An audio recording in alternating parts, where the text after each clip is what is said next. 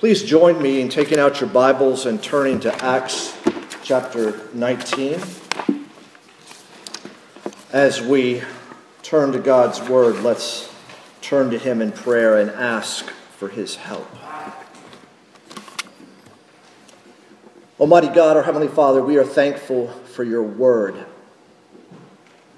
We are thankful for your Holy Spirit. Father, may your Word before us be our rule. May your Holy Spirit be our teacher. And may your greater glory be our supreme concern through Jesus Christ our Lord. Amen.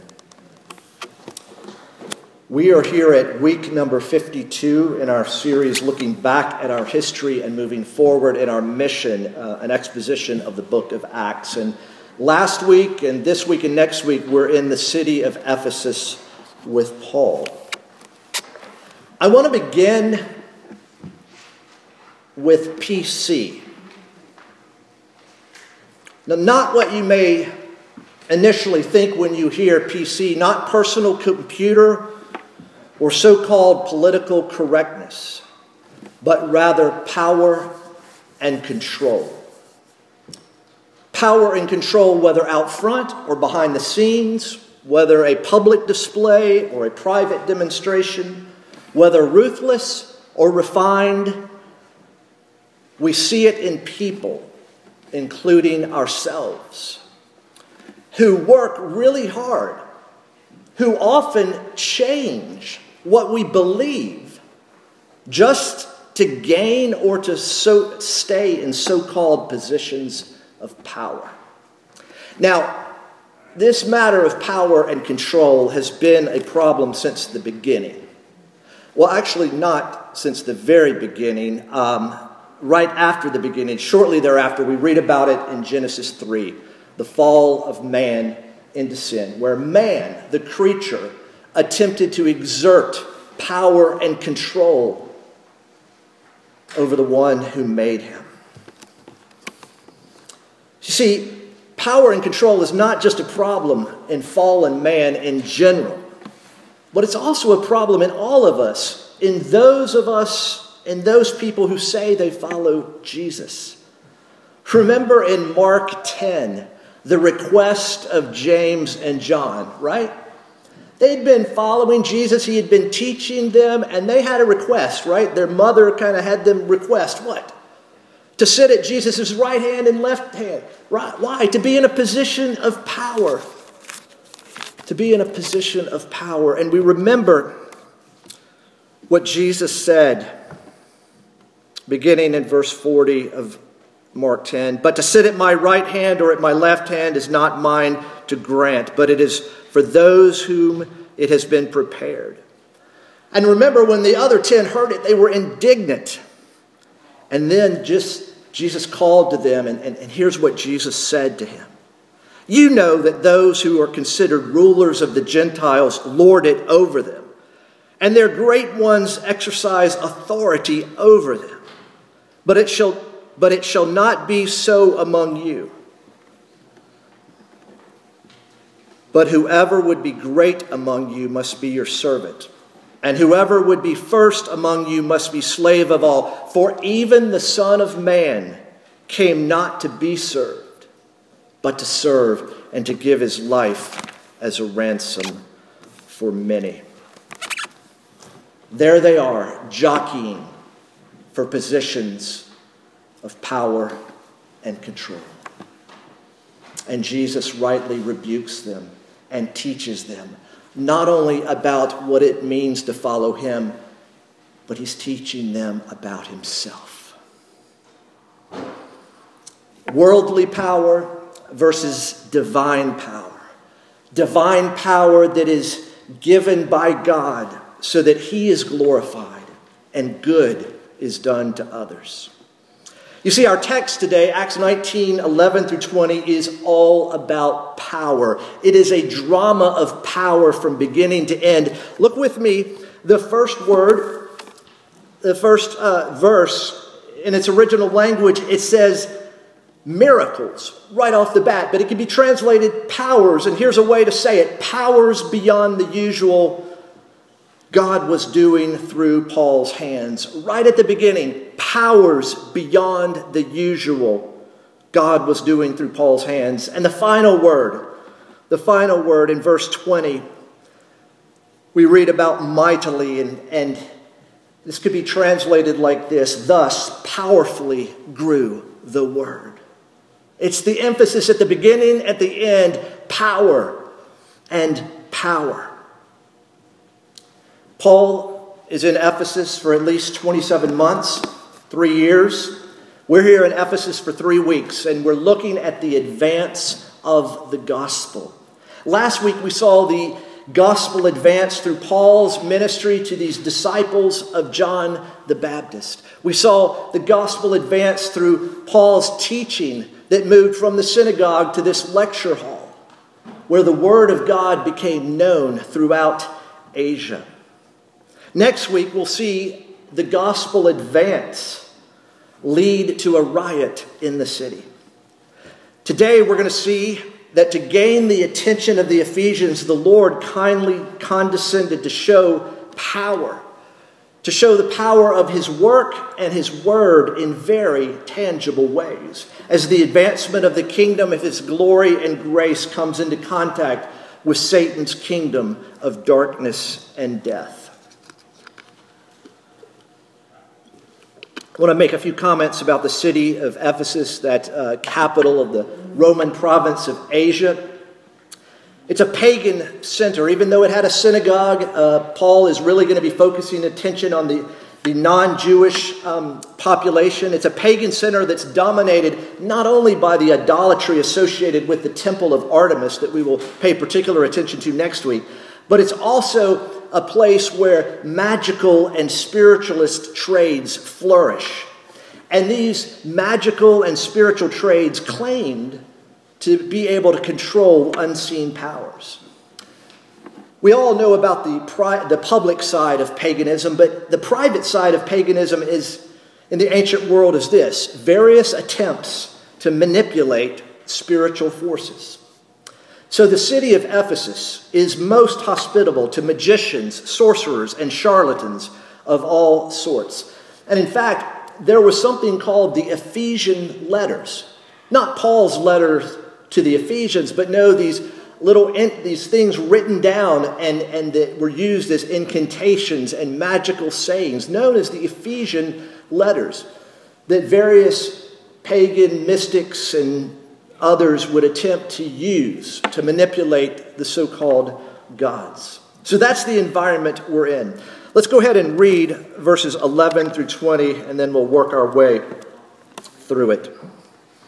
And God was doing extraordinary miracles by the hands of Paul, so that even handkerchiefs or aprons that had touched his skin were carried away to the sick, and their diseases left them, and the evil spirits came out of them. Then some of the itinerant Jewish exorcists undertook to invoke the name of the Lord Jesus over those who had evil spirits, saying, I adjure you by the Jesus whom Paul proclaims. Seven sons of a Jewish high priest named Sceva were doing this. But the evil spirit answered them Jesus I know, and Paul I recognize, but who are you? And the man in whom was the evil spirit leaped on them, mastered all of them, and overpowered them, so that they fled out of the house naked and wounded. And this became known to all the residents of Ephesus, both Jews and Greeks. And fear fell upon them all, and the name of the Lord Jesus was extolled. Also, many of those who were now believers came, confessing and divulging their practices. And a number of those who had practiced magic arts brought their books together and burned them in the sight of all. And they counted the value of them and found it came to 50,000 pieces of silver.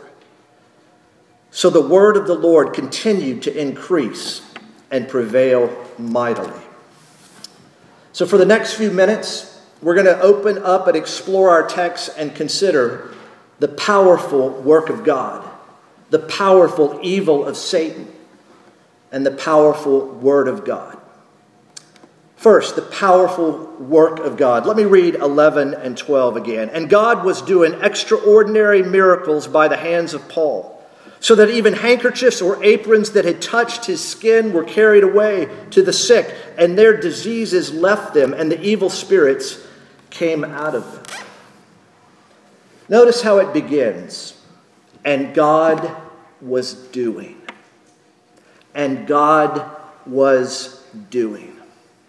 Kind of reminds us, doesn't it, of how the Bible opens, right? Genesis 1 1. In the beginning, God. It sets the stage and orients everything. So here also. Yes, Paul is going to be working, but it's God at work. And when it says extraordinary miracles, in one sense, what? any miracle ex- extraordinary, right? Because it's, it's going against nature. It's a, it's a um, intrusion of the supernatural, as it were, into the natural. But here, it's an unusual word that, that is saying it is singular. It is unusual. It is not typical or normal. These are extraordinary, extraordinary miracles taking place. And what are the miracles? Healing we read of diseases leaving them and exorcism, evil spirits coming out of them. Here is the presence of the reign of God in its liberating wholeness. People are being set free. It's as if Jesus, when he goes into the synagogue and reads Isaiah about what he has come to do, and as how um, uh, Luke, uh, in, earlier in Acts, describes what Jesus did going around doing good. And we have the gospel accounts of Jesus healing and casting out demons. And when, re- when we read of handkerchiefs and, and um, aprons, they're kind of like sweatbands, we believe. Uh, Paul is a tent maker, he's working with leather, with Aquila. Um, and Priscilla, and he's hard at work and he sweats and he's got a band of cloth on his head He's got a band of cloth around his waist. And these, these are being used by people, taken by people, and people are being healed. I mean, recall when Jesus healed a woman who came up to him and touched the hem of his garment. We read about that in Luke 8. Jesus knew that power went out from him. He wanted to know who this was. He told her, Your faith has made you well. You see, it wasn't just an abstract touch, it was a personal encounter. Remember earlier in Acts that sick people would be put into a place where maybe the shadow of Peter would fall on them and they would be healed. Now, when you see these miracles of healing and exorcism, uh, the skeptic and the mimic will draw the wrong conclusions. The skeptic will say, This did not occur. And the mimic says, Hey, I think I can copy it. Well, before we move on, I want us to think about the condescension and kindness of God. You see, God is accommodating his gracious work to people's ignorance. Does that shock you? Does that shock you? Does it, wait a minute, we're not supposed to be ignorant of the ways of God. How could God be blessing people and gracious to people who are ignorant of who He is and how He works? Well, none other than the Apostle Paul writes to Timothy saying that God had mercy on him. Why? He acted in ignorance because of his unbelief. As I was studying this passage something that a commentator said struck out or stuck out to me, and I want to share it with you all. He said this The incarnation has always been about God limiting himself in dramatic, nearly absurd ways in order to communicate to a fallen and absurd people. Get that? How does the infinite God make himself known to a finite people? I mean, the, the incarnation is miraculous. Who would have thought God in the flesh? Who would have thought that God, in his kindness, would heal people based on the fact that they somehow wrongly believed, but that, that if I just t- get a hold of something that this miracle worker, Paul, is using, somehow it might benefit me. The condescension and the kindness of God. Let's never forget it. We would have no hope without it. And so, as we think about these miracles, uh, these healings, these casting out of demons, uh, I think we need to be wary uh, of taking the miraculous for granted, or, on the other hand, being skeptical, being cynical about the power of God, in this case, to heal. So we see right off the bat God powerfully at work through his servant Paul. Now, also, we will see the powerful evil of Satan at work through his servants, both those who know what they are doing, that they know that they're doing his bidding, as well as others who don't know. So we move on to the powerful evil of Satan. You know, this story, if you were listening close, is somewhat humorous and comical, isn't it? Um, if you were a playwright and, and writing the, uh, the screenplay for this incident, I mean, do you see the characters involved? You see um, these, th- this demon possessed man, you see these seven sons of a so called Jewish high priest.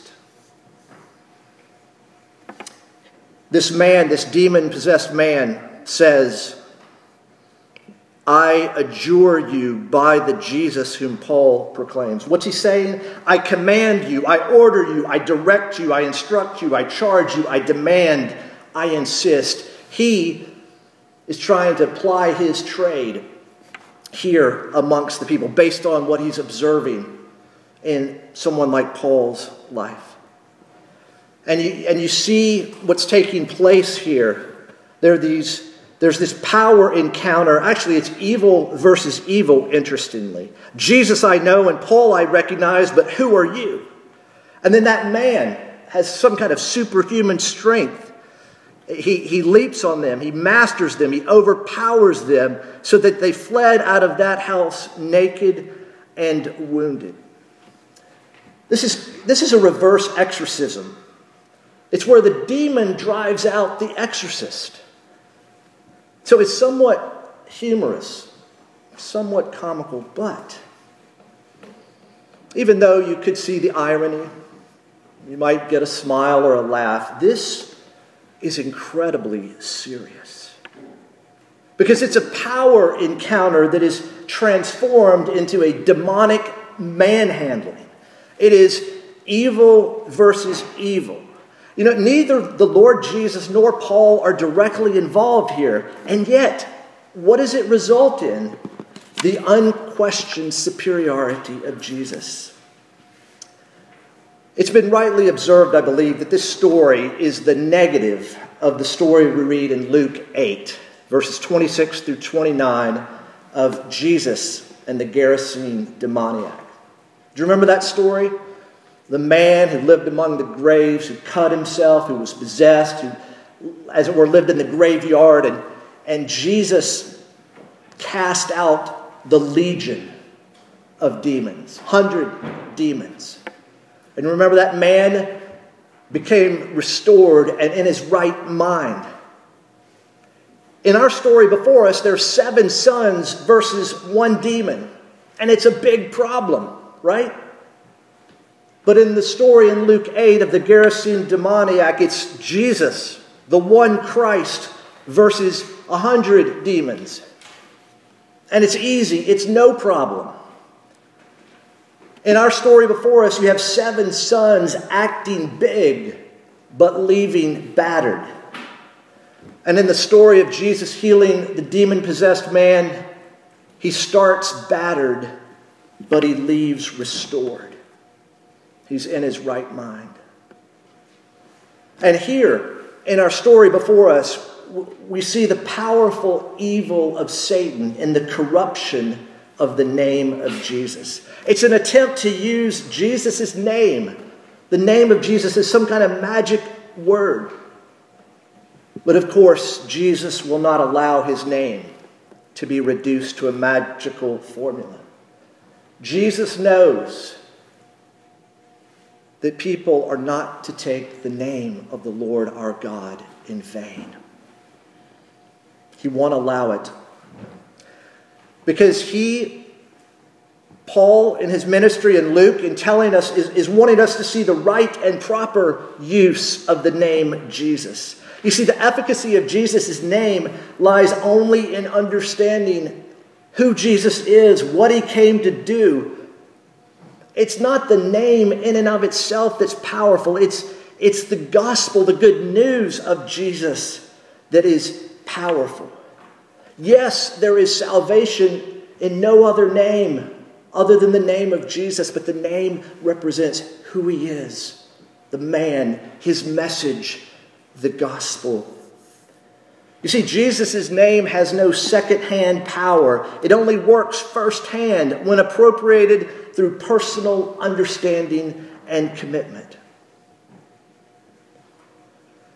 I think it's easy for us, it's easy for me to um, say, well, I could never be like these seven sons of a Jewish high priest that are going to use Jesus' name, one among many. No, I, I think it's easier, it's easy for us to do what they did because do we sometimes invoke his name and ask for his help and power while we're not enjoying him? We're not obeying him? You see, if we're attempting to do things in the name of Jesus and call upon the name of Jesus and we don't enjoy him and we don't obey him, we're trying to practice magic. But although the attempt to corrupt Jesus' name was made, we see here that the name of Jesus is lifted up and when the name of Jesus is lifted up, fear falls on people. Look at what happened when these men got beat up. They fled out of the house naked and wounded in verse 17. And this became known to all the residents of Ephesus, both Jews and Greeks, and fear fell upon them all. And the name of the Lord Jesus was extolled. Although God accommodates his self disclosure to our limited and often confused capabilities, God will not let us mistake his sovereign power for a force that's subject to our manipulation. Again, recall what happened when Jesus healed the Gerasene demoniac. What did the townspeople, what happened to them? They were seized with fear. Why? They not only saw the miraculous, a, a, a man reborn in his right mind, clothed, but they saw the authority and the power of Jesus. Here, this power encounter leads to respect. It's a recognition that Jesus' name is not to be manipulated. And because they now are seized with fear, they're in a better position to hear the good news of repentance and forgiveness in his name. You see, evil did not prevail, nor does evil have the last word. Rather, God shows himself to be all powerful through his word and by his spirit. The power encounter of Jesus and the kingdom of Satan was not finished here. After healing and exorcism came deliverance from occult practices. The narrative account written by Luke shows people moving from respect to repentance. Join with me as I read again verses 18 through 20. Also, many of those who were now believers came, confessing and divulging their practices. And a number of those who had practiced magic arts brought their books together and burned them in the sight of all. And they counted the value of them and found it came to 50,000 pieces of silver. We'll stop there. Here is the Word of God at work, changing beliefs and changing practices in Ephesus. You see, what we see and heard before us is the marks of real conversion to Christ, real belief in the transforming power of the gospel. Because Luke has not recorded everything that Paul has been doing here. Paul is preaching, Paul is teaching the death, the resurrection of Jesus, the perfect life, the sacrificial death, the, the ascending to the right hand of God, the promised return. It's Jesus all the time. That's what he's proclaiming. People are learning that God cannot be manipulated, it's not magic. The people are making the break in word. Notice they confess and deed. They are burning. And this detail of 50,000 pieces of silver, they figured it out. That's today's, probably even more, at least $6 million worth of books, of magic papers burned. Changing beliefs and changing practices. They believe then they act. It's, it's the inside first and then the outside. Now, isn't it interesting for those of you who like to fish? What's the order in fishing? You catch the fish, then you clean the fish, right? The Word of God, the gospel, is catching people here in Ephesus. And the word of God, the gospel, is going to clean the people in Ephesus. Just like fish, people are first caught by God, and then they are cleaned by God. You see, bad religion is all over the place. It's all over the place out there, and there's res- residual pieces of bad religion that are in us. And what does that say? Well, we've got to clean ourselves up first in order to be caught. Right? That's every other religion. Clean yourself up, and then you'll be right with whatever God it is you want to worship. Not the gospel. The gospel catches us, saves us, rescues us, and then transforms us, changes us. We see the process from the inside out. And notice how it ends. So the word of the Lord continued to increase and prevail mightily. The word of God is changing hearts, changing lives in all people. How? Who believe. What does Paul tell the Roman church? I'm not ashamed of the gospel because it is what? The power of God for the salvation of all who chant the name of Jesus. All who fill in the blank. No, all who believe.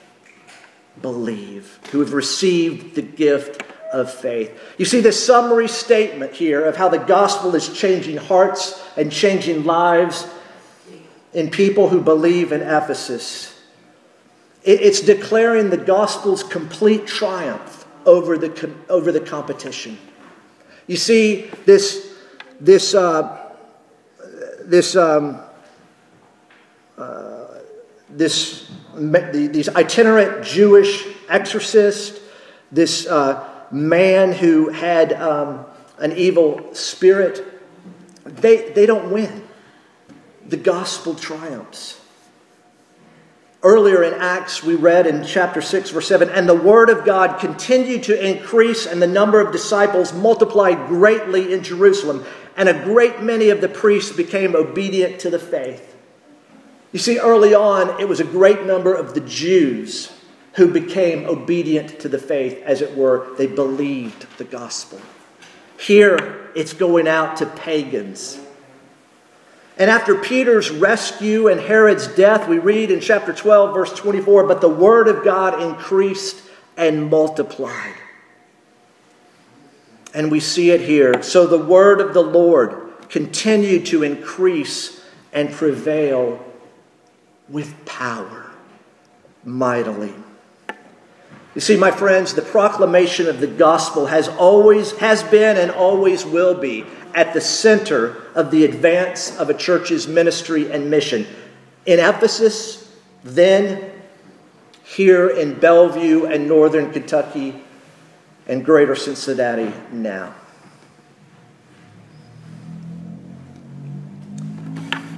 A power encounter.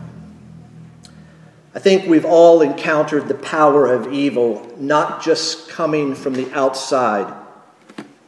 You know, we're sufferers. But also rising up from the inside. You know, we're sinners. You see, God powerfully works through His Word as the Holy Spirit applies the Word to oppose and defeat all evil, both outside of us and inside of us. I want us to conclude with just a statement and then a question.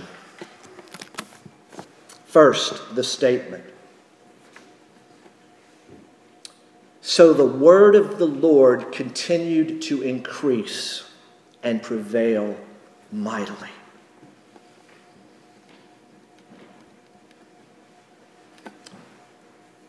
Based on that statement, here's the question that our text, I believe, asks all of us. That's you and me. And all of us have to answer. Is God's word, is the word of the Lord continuing to increase and prevail mightily in your life? Are you, even this day, growing in the grace and knowledge of our Lord and Savior, Jesus Christ? Is the Word of God so at work in you that your leading desire is not to achieve power and control, but to give it up like Jesus did in order to serve, in order to love?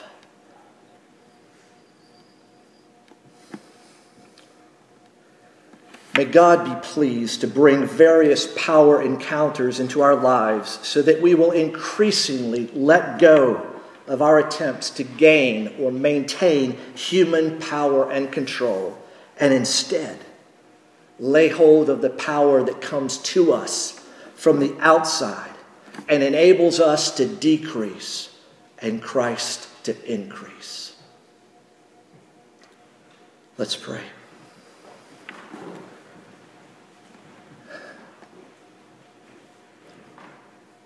Almighty God, our Heavenly Father, we thank you that you do not treat us as our sins deserve.